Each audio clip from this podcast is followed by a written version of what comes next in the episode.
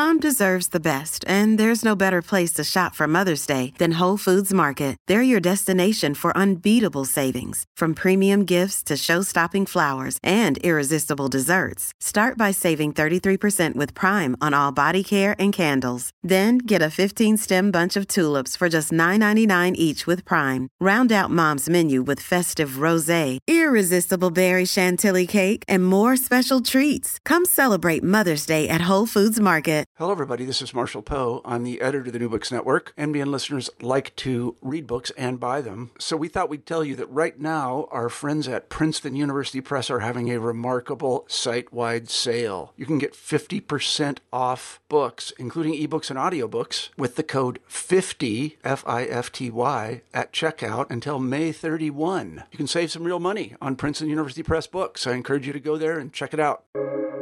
Welcome to the New Books Network. Hi, this is Rebecca Buchanan, host of New Books Network, New Books in Popular Culture, and today I'm here with Charlie Jeffries, the author of Teenage Dreams Girlhood Sexualities in the U.S. Culture Wars. Charlie, thanks for being here with me today. Thank you so much for having me. I'm so excited to, to talk about the book with you. Could you start out by talking about a little bit about how this book came to be and how you started to, well, write about the U.S.? yeah, sure. So there's kind of a couple ways in, I suppose, one being personal and the other being the kind of academic trajectory. And, you know, on a personal level, uh, you know, I, I grew up in the US, but then my family moved to the UK when I was 11, so just before my own teens. And so, you know, from that age, there was always a fascination and concern uh, on my end of you know what what the differences were between my life experiences as a teenager in the UK and those of the friends that I left behind and uh, family members. And so there was it's kind of always there was always that you know and I was a teenager in the period that I was writing about as well. And so there was you know kind of a living uh, fascination going on with with that history as it unfolded. And then there was another kind of key moment when I was uh, maybe confusingly a student of an undergraduate student of American Studies over here in the UK, and on a year abroad back in DC, which is you know the closest city to where I grew up. uh, but anyways, I was studying abroad, you know, expanding my mind, going back to the place I, I went to elementary school, and uh, was in a class on sexual politics, uh, and people in the class started talking about the price of birth control and they started talking about how you know one of the inequalities of the US healthcare system was that you might find a kind of birth control that suited your health and obviously there can be you know a real range of, of, of impacts of, of birth control on your health. And then you could fit, find out that birth control method and then it would become be prohibitively expensive. And I was sitting there, a 21 year old living in the UK, absolutely baffled what they were talking about. And it was this chilling moment where I realized a kind of a crystal clear difference between, you know, one experience I'd, I'd and, and that of my peers in the UK versus what adolescence looked like in the US or what sexual coming of age looked like without access to some of that healthcare. And that is absolutely not to lionize the UK um, healthcare system, especially right now, or or you know to say that a, a British adolescent uh, sexual coming of age is not fraught. You know, but that aside, this was a crystal clear moment where I realized, you know, this yeah that that kind of interest and and with the differing experiences became more uh, clear to me. And then, you know, also on the kind of personal front, when I started researching this project, I was a long time ago now, but I was 24. And so I really wasn't that far out of my own adolescence. And I still very much identified with the politics of girlhood. And so I had what felt like a very live stake in uh, some of these histories. And, you know, a, a decade on, I still do, you know, relate and I'm invested in the politics of girlhood and uh, girl cultures and some of the musical cultures that are appear in this book as well are a big part of my life. And so yes just this kind of building and unfolding personal stake in the history that led me to it. And then just in practical uh, kind of studying terms i was the first major research project i undertook uh, was a history of, of, of women in ACT UP and, and in AIDS activism in the US. And that was uh, in doing that research, I came across a piece written by ACT UP on the history of Dr. Joycelyn Elders, who was the first Black Surgeon General of the United States in the Clinton administration. And this this article by ACT UP was detailing her um, the way that she was fired by Clinton uh, under pressure from Republicans uh, in Congress for advocating for masturbation as a, as a part of comprehensive sex education on World AIDS Day in 1994.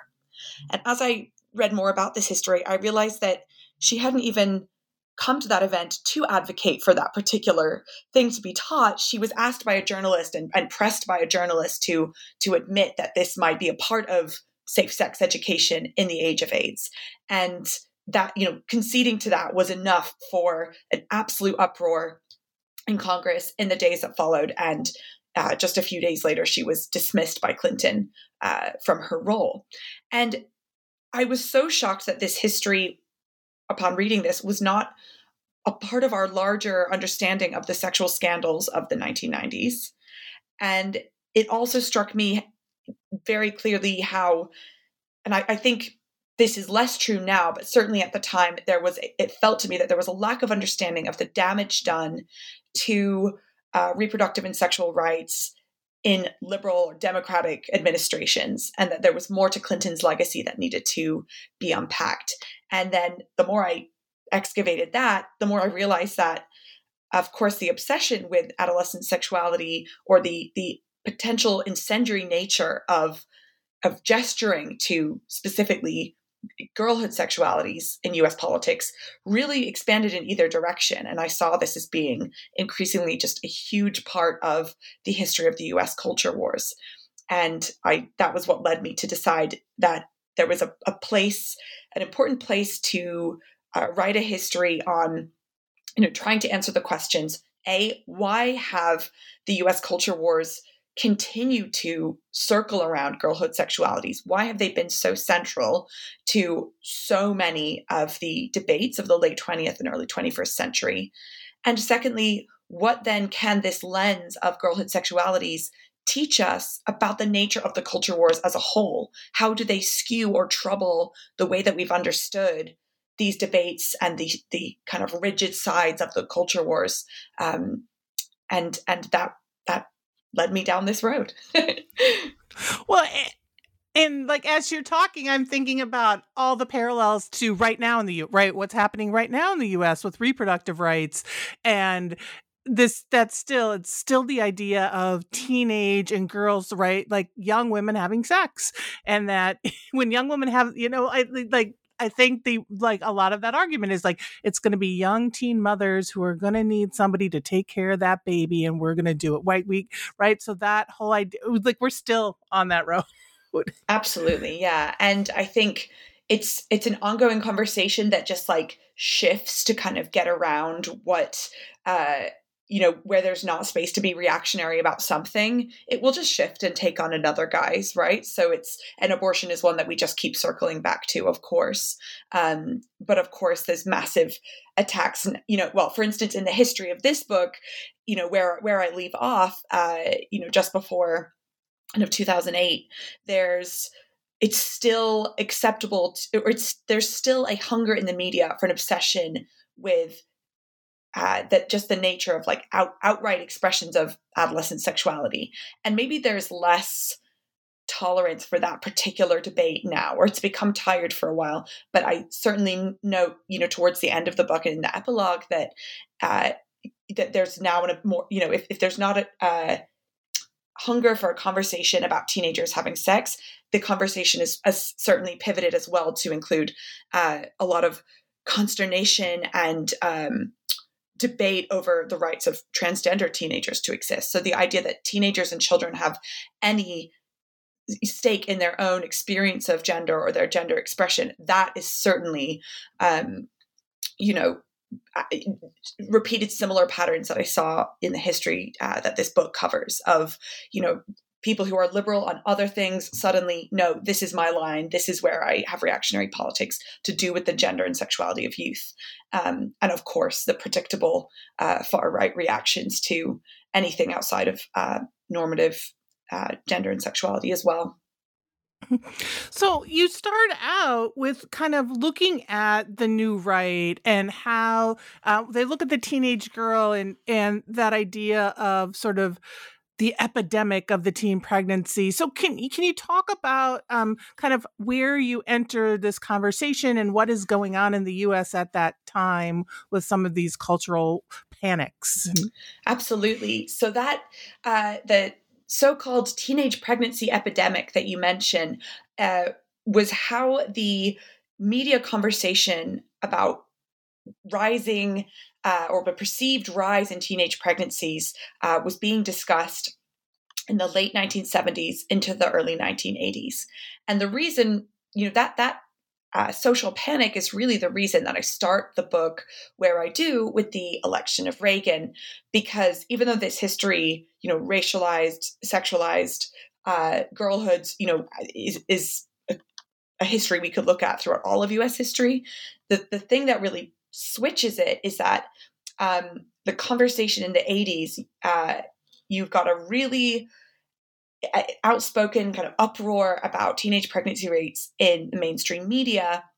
And this is something that Reagan really capitalizes on in his campaign uh, for the presidency, and it is you know that which inspires him to coin the the malignant idea of the welfare queen, which he uses to garner votes. So sort of making this distinct connection between the uh, sexual and reproductive lives of young women of color is who he was specifically gesturing to, though it was coded uh, barely in the way that he spoke about it, um, and the economy and uh, U.S. the U.S. family as a whole. So in doing so, he was speaking to both sides of the new right, who you know the economic uh, conservatives and the social conservatives, who really built that movement and and put him in office. Um, but it's something that you know the it's there's a few things about it that really inspired you know the, my sort of reason of starting the book here one is that the way that he talks about it is is quite coded and so it's a continuation of an obsession with uh, protecting specifically young white women uh, from being influenced by what were perceived as Black sexual cultures or behaviors. And so while the new right and, and Reagan were framing this concern about teenage pregnancy as being a sort of ostensibly race neutral conversation, actually, what uh, was kind of just under the surface of that was the the the data at the time showed that it was actually young white women who were getting pregnant in higher numbers. And so that suggested to me that the more uh, overt conversation uh, about the influence of Black sexuality on young white women, what was happening in the mid century uh, culture wars around desegregation, which is really what I kind of think, you know, even though I think the US culture wars span the entirety of US history. Uh, this particular era could be seen as starting around those debates over the desegregation of schools. Those conversations had become more coded by this time, but they were still about the protection of young white women. So I realized we are in a new era here where there is not the same uh, acceptance of some of those overt conversations in the press, but the there is a coded conversation and teenage pregnancy and concern around that is being used to have the same kinds of express the same kinds of concerns over uh, what is happening to uh, white girlhood sexuality and then on top of that um, the and so it's the fact that it's the same conversation that's been happening since desegregation, but it's happening in this more coded way. Uh, to me, suggested we've entered a new era here where a, a very intense debate is happening about girlhood sexualities, but in in a different kind of discourse, in a in a slightly more hidden discourse, and that suggested to me that this was an important place to start this project then. Um, yeah. like it makes me think like because one of the other things that you bring up and i think fits into this like thinking about the reagan era and many of the laws and policies are um parental control right how do we give like like there's a lot of things that start happening um in the 1980s around that idea that parents need to have a little more control. Um, and so, like, how does that? How do you see that kind of fitting in with what you're taught? Right, it fits really what with your what you're talking about here. Absolutely. So it's the, the focus on parental control that was a major part of discourse about adolescent sexuality in the 1980s. This really uh, was a, a, part of the new rights push to uh, you know, really put the emphasis on the US family and the connection between a strong US family unit, which, of course, in their imagining was uh, white and middle class as well, and heterosexual, of course, and teenage girls and their sexual behaviors was and, and the the evidence that their sexual mores and patterns were changing particularly those of, of white young women in this era uh, according to the data was going to impact the US family, which would thus impact the US economy. And this comes out of you know the Cold War emphasis on the image of the family as a part of what uh, you know America had to teach to the world. And it very much again relied on specific gender roles in the family for bolstering the US economy.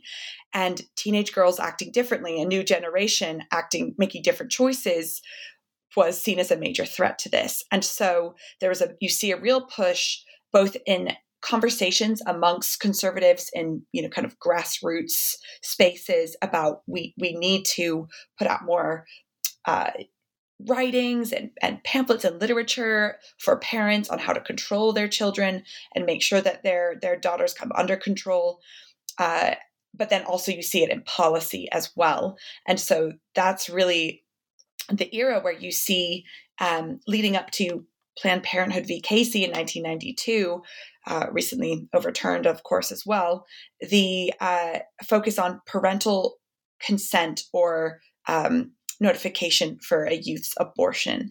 And that is, uh, yeah, a major part of this history as well, because it was you know, I think we think of the 80s as, as being very overtly about this history of the new right, but the, the conversations are sometimes surprisingly, again, coded. So Reagan, once in office, even though he absolutely uh, rode the wave of support from the new right, once in office, uh, he was more desirous of, of being aligned with economic conservatives, uh, seen as a more kind of intellectual cohort, than with the uh, Christian anti abortion movement. And so he continued to kind of throw them bones, but he was he didn't really want to be massively associated and in fact the anti-abortion movement were very disappointed in him for not doing more uh, in their fight against abortion so by contribute by by by contributing to uh, allowing laws and policies to pass that suggested parental control for abortion, um, which did have a material impact on young people's access to abortion, and that a series of, of laws came in that showed that that made a precedent that it was in fact constitutional to uh, have a, a, statute on your books that meant that people under 18 had to get consent or notification from a parent uh, to, to, to get an abortion.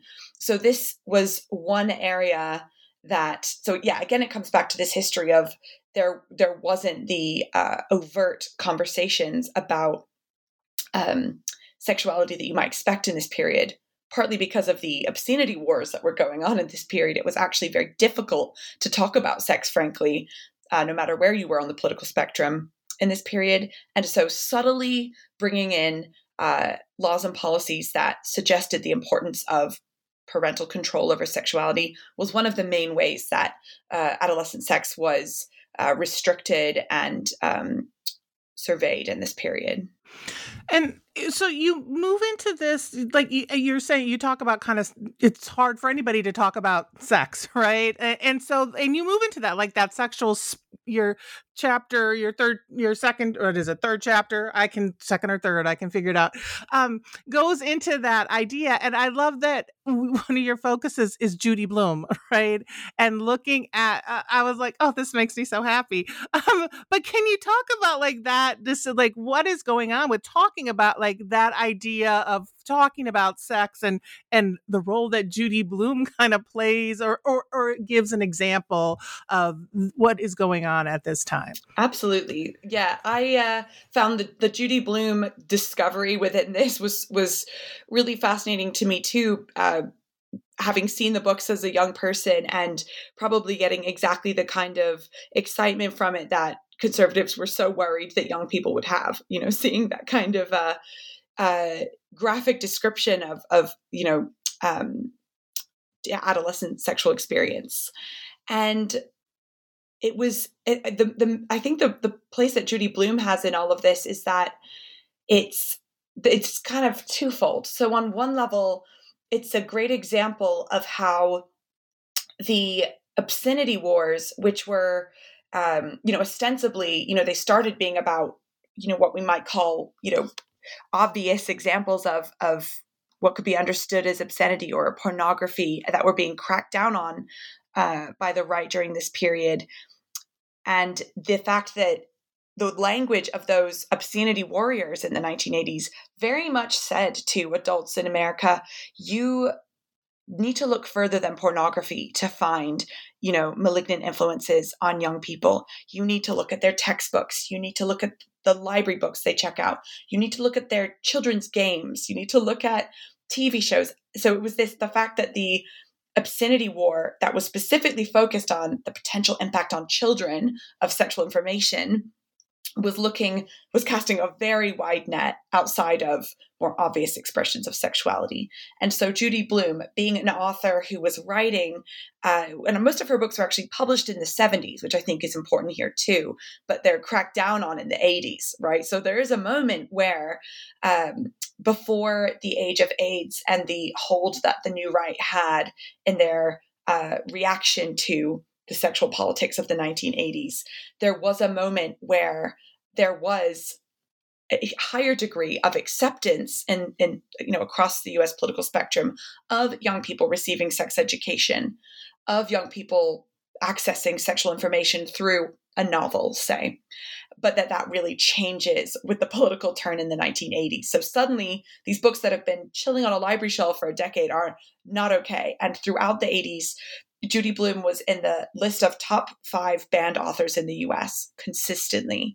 Um, and she also, you know, plays into this history uh, because, again, the, the young people in her novels were predominantly white young women, middle class young white women who had access to, you know, in the stories, Planned Parenthood and really accepting parents and uh, higher education.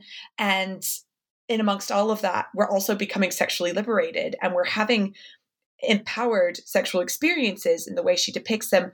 And it wasn't dominating or ruining their lives. It was a sort of, you know, fleeting somewhat insignificant part of their youth as they go on to you know whatever the next stage of their life is. And this absolutely enraged the members of the new right and the anti-textbook uh, organizations like the Gabler family who came after her work. Because as i mentioned there's a pattern in this history leading off of its its roots in the era of desegregation which is that a lot of these debates are are social panics around the sexuality of young white women. It's they already have assumptions about how the sexualities of young women of color function and they are worried about the impact and influence on young white women. So this is another way that uh, you know Judy Blume really ties into this history. Yeah, I will just give a shout out to Judy Blume because like I I love that because as a person who came of age in the 1980s and Judy Blume was like all like I read everything I could get my hands on, but it was it was like this is banned, this is banned, this is banned. Like getting the yeah oh they were all right like I remember, I remember it was well, right? But they were all like, you know, like I could read forever, but I couldn't read it for school. I had to sneak and read it, right? Or like Tiger Eye. I mean, I have a list. Um, or you know, uh, there was like I one of the books there was masturbation in it, because, so you couldn't read that, right? Um, so yes, Judy Blume was a godsend. Yeah, um, absolutely. Um, I think I, I didn't read them until I came to the UK, and probably I I remember reading them in the first house that I lived in here. So definitely was like yeah, 11 or 12. And uh, they were certainly easy to get out of UK libraries.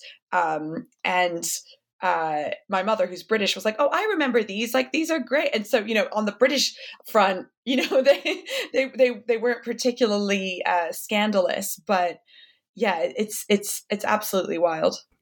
Yes, on the on the American front, passing the Judy Blume like "Are You There, God? It's Me, Margaret" book around, right? So everybody gets to read it. What's a, what's actually a thing? Uh, and along those lines, like you also, and you alluded to this, but can you talk in the 1980s? The the I don't know if it's uh, oh, it's overused to say everything's a war against, but the d- pornography debate was really important, right? And was really influential. So, and you and you talk about that as well. Can you talk a little bit about what was going on with the debate around pornography in in in both conservative and liberal circles? Yeah, absolutely. Oh, it's a really uh, pivotal part of this history because of the not only the role of, of teenagers within those debates, even though that's important, but because it is a really, unfortunately, neat example of, of the way that you know the, the culture wars uh, understanding of liberal versus conservative doesn't really work all that often when you look at specifically the history of sexuality uh, the, the main um, aspect of that in, in, the book being that uh, looking at the way that the feminist anti-pornography movement uh, ultimately collaborated with uh, members of the New Right and the anti obscenity movement in a bid to ban pornography. And the way that that uh, the they took that that leap and that chance like completely backfired not only in the um, you know the divisions within the feminist movements that uh, occurred as a result but also because of course the new right kind of steals their research and their um, legitimacy and absolutely twists it to to put forward very um, you know restrictive uh, policies and and recommendations. So it's it's but it also works on both sides. So so so-called pro-sex feminists who are supposed to be uh, you know who are on the, uh, the other side of these debates with anti-pornography feminists also collaborated with uh, kind of freedom of speech activists. And you know i think sitting from where we are now we can see that perhaps like liberal collaboration with you know free, academic freedom or freedom of speech warriors uh, has also gone down a pretty pernicious road. And so it's just an example of how these overlaps happened in this history and how that you know the history of sexuality really shows us how messy and constantly overlapping and entwined the culture wars really are. And so from that you move into my favorite spots um, that sort of cultures of girlhood right? Like what is also going on when we move into especially into the 90s and the Riot Grrrl and and what's happening. So can you talk a bit about that um, what these girls are then what girls start doing to you know and we use girls loosely but to really push against what's going on? Yeah absolutely. So the that part of the book uh kind of about halfway through it pivots to, to look at the 90s and the girl cultures that go from the underground necessarily uh, that start to be noticed and and you know garner fascination from wider culture and then really move fully into a mainstream girl culture that I think a lot of people really associate with with the 1990s uh, and 2000s. And what's important in this history is that it's where we see young people join the debates themselves. So I do show in earlier chapters on the 80s that actually it, there are young people involved in activism in the 80s too, but it certainly explodes in the 1990s with the uh, proliferation of zines, um, you know, these political documents of, you know, written by young people and the musical culture, uh, including Riot Grrrl, where young people uh, take up you know put out their voice into and interrupt the conversation that's happening about their sexuality about their reproductive rights.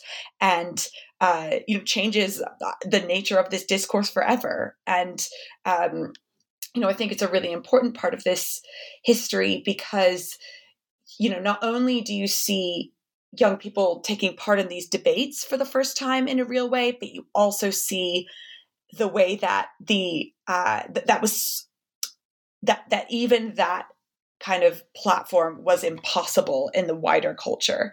So the kinds of conversations that were safe in activist cultures once they were you know proliferated by the press uh, the mainstream press and once tv shows and popular magazines had gotten a hold of these underground cultures uh, the the kind of radical conversations about gender and sexuality were uh, were not able to translate into wider culture. So it shows, you know, how how much resistance there still was, even if we look at the 90s and go, wow, that was a real sexual turning point in, in US history. Is also we see the limitations of that as well. Right. And what one of the things that I think is really fascinating is the ways in which young women then were also using their bot right so there's an attack on their bodies and they're f- like talking about their bodies in very personal ways, but they're also physically using their bodies in these personal ways to sort of express their sexuality and to express their identity and their frustrations with what's going on in the world at this point, which was something that was, you know, was another way to kind of push against what was happening. Yeah, absolutely. And uh, did, did this chime with your research, Rebecca, as well? I was curious, thinking, you know, specifically knowing that this is your area of expertise and, and experience, how, how this chapter chimed with, with your understanding of, of, of that movement.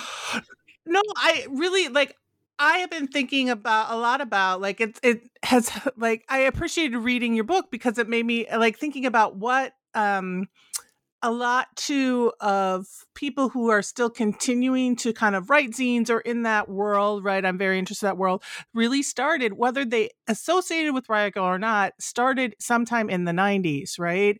And I think about, especially now with what has gone on, we had, you know, um, our 70s, we had women, you know, um, thinking about abortion rights, right? We had that going on. But like, what was going on in the 90s uh, Eh, like you know situating like all the things that were happening in the 90s to make this kind of avenue of expression also something open to young girls like this is the place and this is the way and then it becomes a continued way to kind of push against the mainstream like when you think about what you're saying like once Riot Grrrl and zines kind of entered mainstream entered into sassy entered into these spaces Riot Grrrl kind of shut down right? They were like we're done and there's a lot of debate around that um, whether that should have happened, whether it shouldn't have happened. Um, but it's really interesting to see that platform as one that people continue to use as a kind of site of resistance and how the 90s really exploded at that time. Yeah, completely.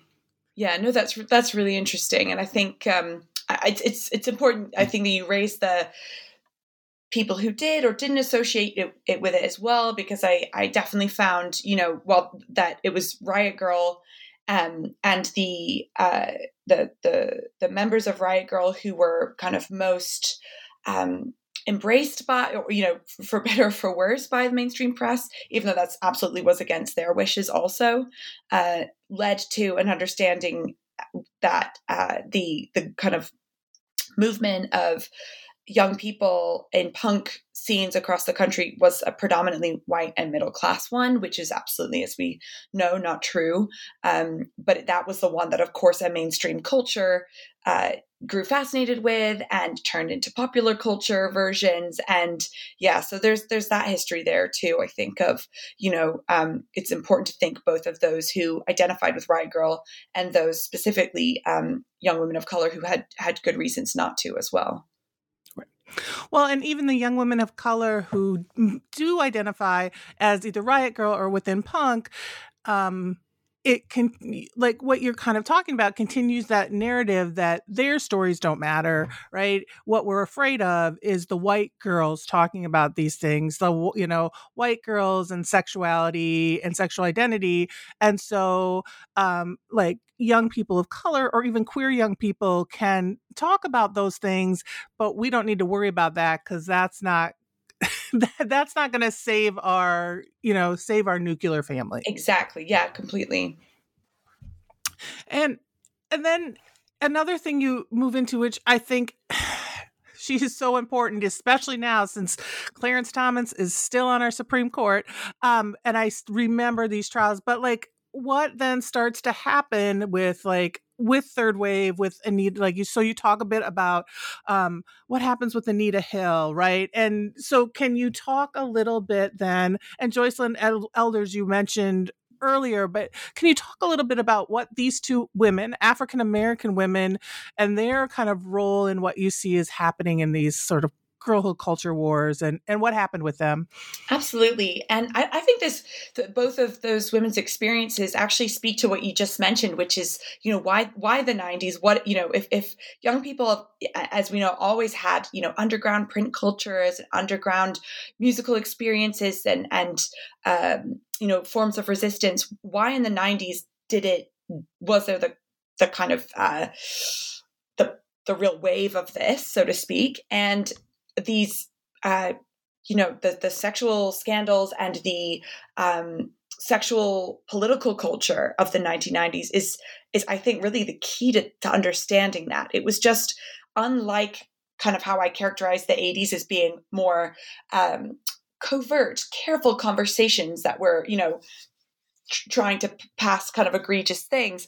In the 1990s, these conversations are are much more explicit, and um, conversation and it's almost like as a, a backlash i think to the obscenity war of the 1980s a, a backlash to anti-pornography movements um, However, as we know from Anita Hill and Joycelyn Elders' experiences, the the sexual culture of the 1990s is like no more actually accepting or um, uh, free. It's it's simply more explicit, and uh, the experience of Anita Hill that was, you know, broadcast out on C-SPAN for all to see, and the undeniable uh, treatment that she experienced, not only uh, the, the, one that she was detailing whilst working with Clarence Thomas, but the the grilling from the Senate, from an all-white male Senate, was something that young women of this period couldn't ignore.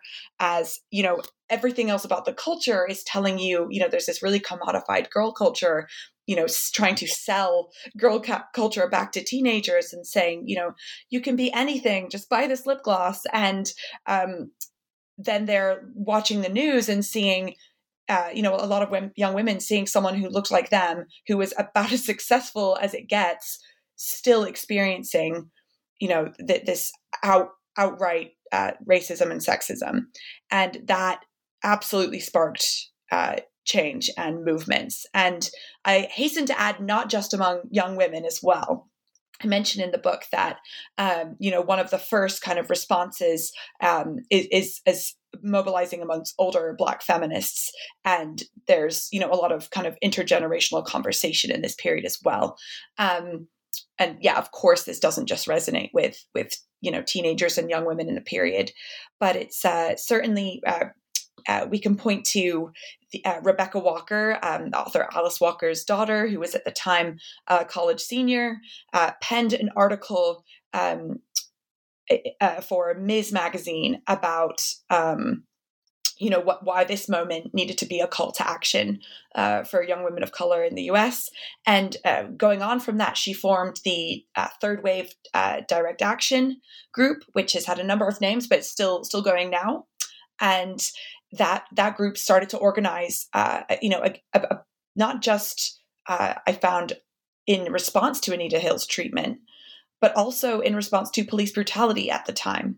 And so, you know, I think that um, was a part of this history that I, I thought I hoped would be really inspiring to uh, any young person who kind of stumbles across this book or this history.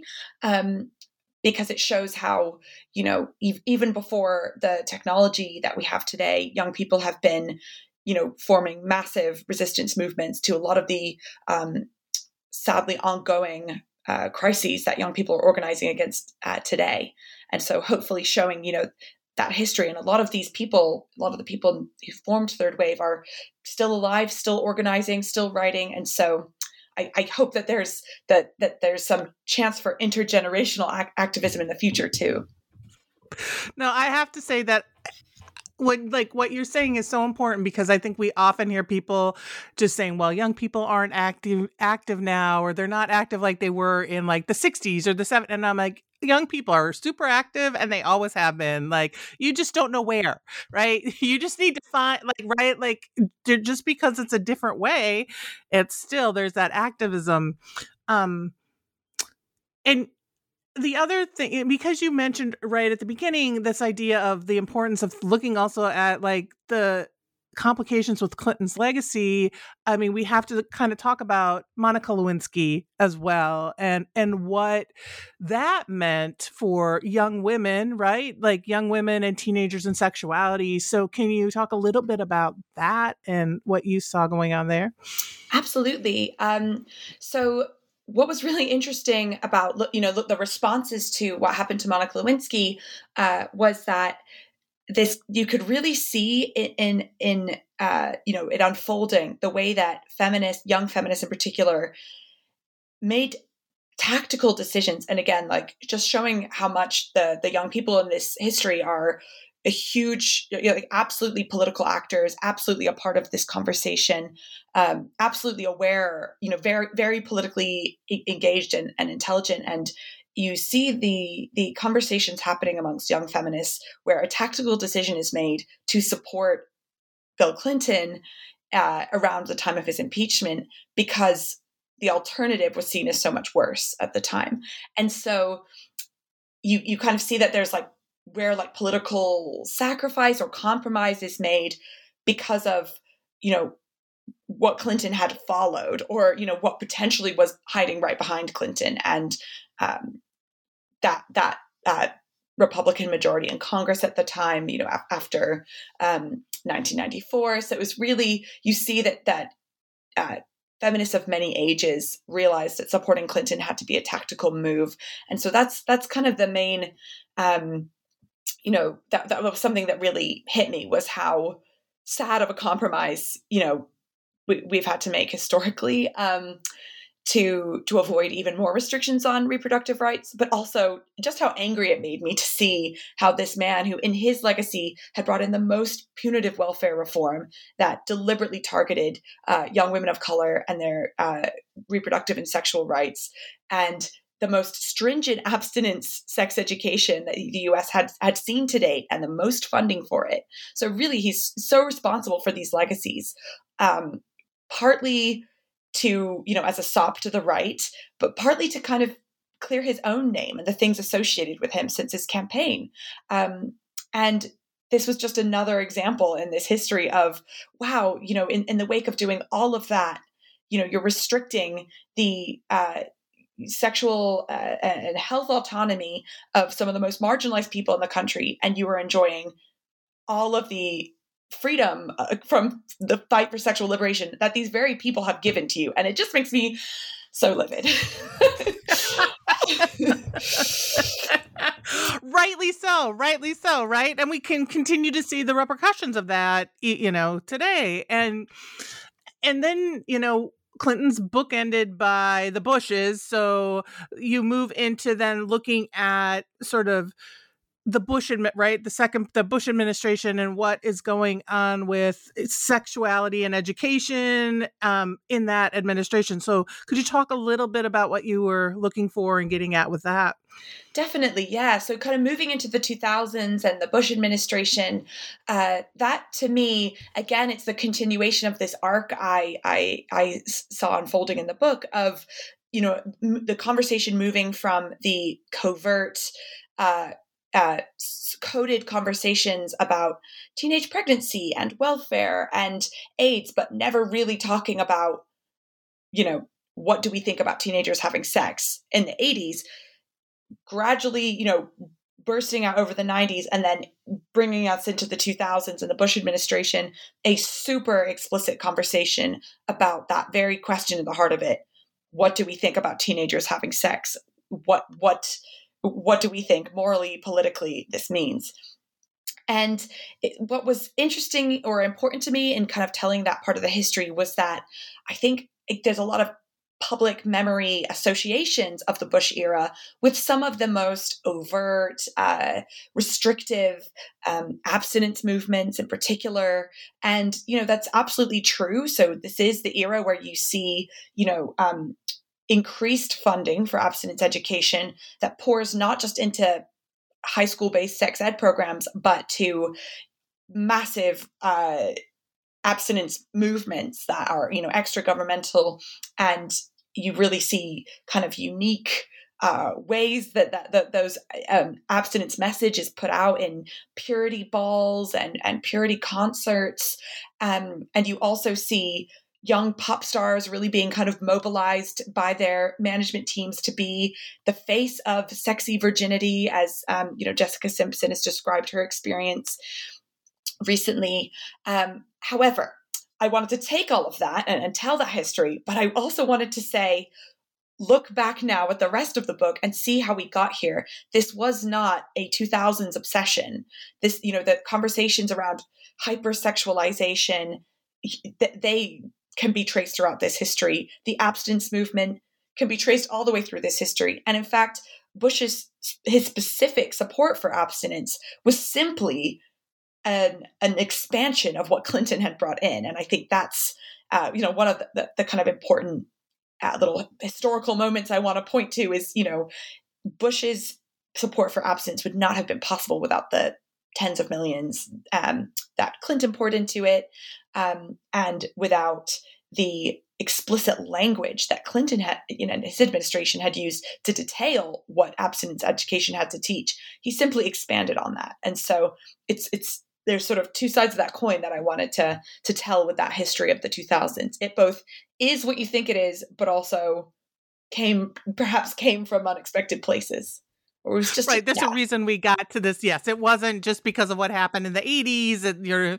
it's that, and and it's also this point where you get things like um reviving Ophelia, right? This idea that young women are in this like this crisis space and and and girlhood studies, right? Like these kinds of things start to we need to kind of pay attention to young girls um, and young women and what is going on. And so, how do you see like that kind of discussion and narrative also um, connected to some of that history that you're talking about?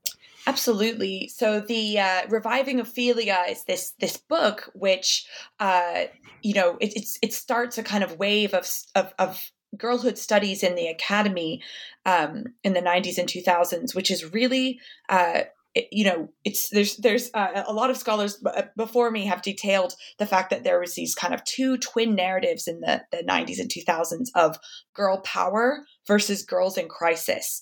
And girl power you know under that you might see you know a media obsession with Riot Grrrls media uh, that you know conversations around buffy and britney and these other um, you know often white bastions of of you know girlhood sexual empowerment that were versions that were accepted in 1990s culture. But then on the flip there's the girls in crisis literature which is yeah i think this, this text reviving ophelia is really and mary pipher is is a key one for that because you know she's coming ostensibly from this place of concern of you know I, I, I treat young women and they're they're not well and they're they're have a, a crisis of self esteem and they're um, you know they're they're very sexually disempowered in this new sexual climate um, which you know spawned an entire movement of of concern over uh, you know what what teenagers again young white women young white middle class women should be doing. And that's really where you know um, sexualization and self-esteem are were really linked in that history. And that really uh, kind of gets back to this question of how teenage girls specifically white teenage girls' sexuality is seen to impact on the wider economy because, you know, if you think about sexualization, this is supposed to be what you do in your, you know, about things that happen in your private life, but self esteem the, the literature that came off the back of reviving Ophelia and the studies, many studies by big think tanks, etc., about young women's self esteem and its link to sexuality was kind of saying, well, this is not just a problem for, you know, any sexual harm they might they might experience. How will they feel about themselves? And will this affect them getting into college and running for office and living out these this kind of liberal trajectory of of success? So it's um, you know, really the, the, the conversations about sexualization uh, were happening and what turns into the, the language of hypersexualization in the 2000s in response to even more sexually graphic popular culture it's really you see again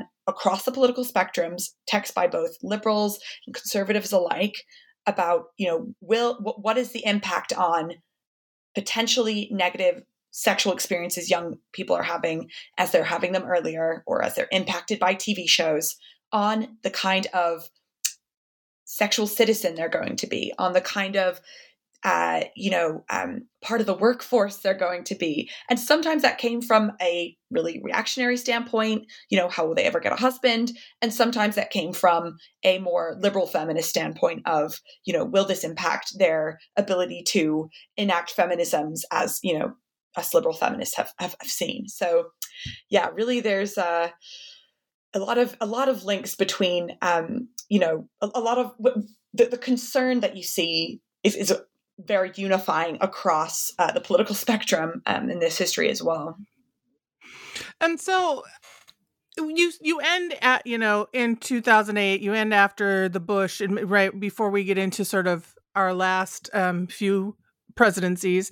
So, what do you see like um if you had to kind of talk then about like from 2008 into now or like you know even though like tw- like that a decade after like what what are you seeing or what kind of impacts of what you looked at here are you seeing now are you seeing over these past that past sort of decade and a half yeah, oh, that's a great question. I think the, the kind of tantalizing, uh, frustrating thing about this history is that you could kind of never stop. Like you could just, uh, you know, spend the rest of your life adding adding chapters to this unfolding and going deeper, farther back in history, uh, because it, it, you know, really. Um, you know this that this is a long and unfolding history the way that that young people's sexual choices are uh, you know torn apart in, in the, the, mainstream political debate um, and other conversations are just projected onto young people.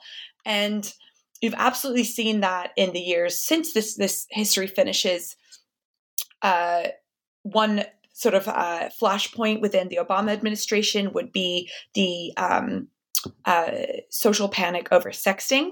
So the use of smartphones by young people that kind of unfolds in that period had its own uh, social panic that unfolded. Some of it absolutely justified, and some of it perhaps more uh, fraught. And um, you know, that's that's a, like a really tough thing about this history too.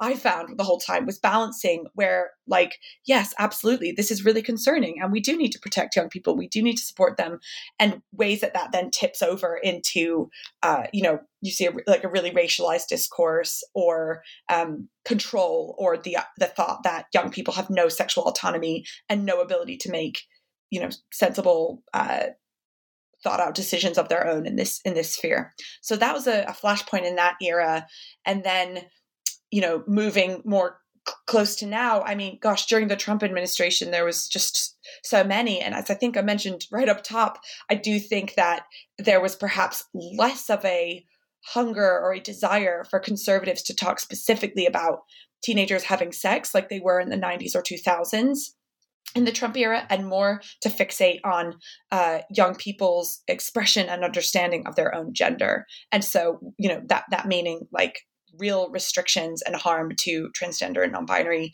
teenagers in this uh, more recent history. Although, again, I show in the book that even though there wasn't the media fixation with trans young people that there is today, there certainly has been the restrictions and impact on them through policy. Um, for a much longer time. And certainly the bathroom bill was an, a, another moment that these kind of similar, uh, yeah, devastatingly similar conversations are still happening. And, you know, that was really, um, you know, kind of showing that even when the conversation is about transness, you know, ostensibly it was, you know, um, people trying to crack down on the rights of trans people to use bathrooms that corresponded with their gender. Um, who were they concerned about, especially where this this is schools? Well, you know, young cis girls in in bathrooms, and we can presume young white cis girls as well from that too. So it's it it it really was showing that again this this you know uh, the ostensibly race neutral uh, conversations about um, you know protecting young women or protecting childhood innocence you know if the conversation is about innocence um, you know we can presume that it has a racialized history too yeah um, one of the things that I thought of throughout your book is especially like as you bring up thinking about um, young people, trans young people, queer young people, right? Um, the AIDS epidemic and how that kind of played a role in a lot of this um, now in the United in in in you know the United States and other countries like the United States.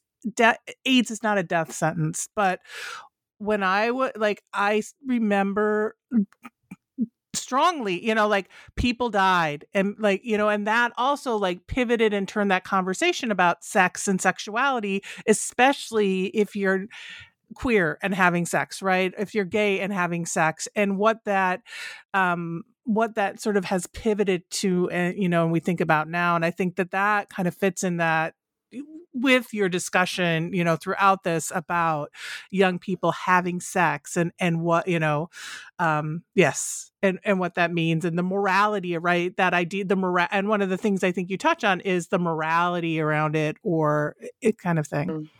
Absolutely, yeah. And I think that um, the advent of AIDS um, at the start of this this history and the like, you know, devastating timing of that with such a conservative government, which made you know such a negative impact on you know uh, even even acknowledging the existence of the the disease, and let alone putting any kind of resources or support into ending that pandemic. Um, that absolutely impacted on young people and, and on queer young people because then you already have a reactionary group uh, in in power for uh, and you and they already have moral understandings of what like childhood innocence is supposed to look like and what the family is supposed to look like. And then you have uh, you know AIDS on top of that which which you know pours fuel into their reactionary stance and their um, a lot of these groups indignance about young people accessing sexual information, even though it might keep them safe. No, it just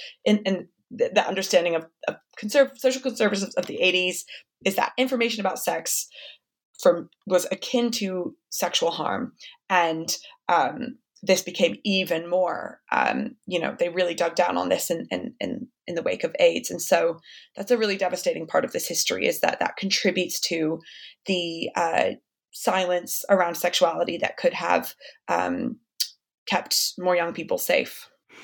Um, so we've been talking a long time. I mean, I could talk forever probably about this, but um, so I'll ask you my final question. Um, like, what are you? You know, this has just come out. Um, is there anything you're working on now? Is there anything you you know? What's your last plug? Whether it's a new project for this or anything for this. So, what do you want to plug? yeah, I just well, I guess I this is uh, just come out, and I'm uh, certainly going to be trying to talk about it as much as possible in the coming months. And so, I guess keep an eye for that. But I also have um um it's been a busy couple of years. I've had an edited collection uh, with Sarah Crook has just come out um, called. It's got a long title. Let me recall it. It is uh, "Resist, Organize, Build." Um, queer and feminist activism in Britain and the US in the long 1980s. And so that's just come out with SUNY Press as well, or it's about to come out, I think, in a couple of days and that is uh, you know ri- written by a, a, number of amazing contributors about some of the linkages between uh, US activism around queerness and feminism and that which was unfolding in the UK. Um, and uh, so, yes, yeah, so certainly a lot of overlaps with some of the concerns in this book, too. So I would think that people who are interested in this might also be interested in that. Awesome. Well, again, this was Charlie Jeffries, the author of Teenage Dreams Girlhood Sexuality in the U.S. Culture Wars. Charlie, thanks for talking with me for New Books in Popular Culture. It was such a pleasure, and I had so much fun. Thank you so much, Rebecca.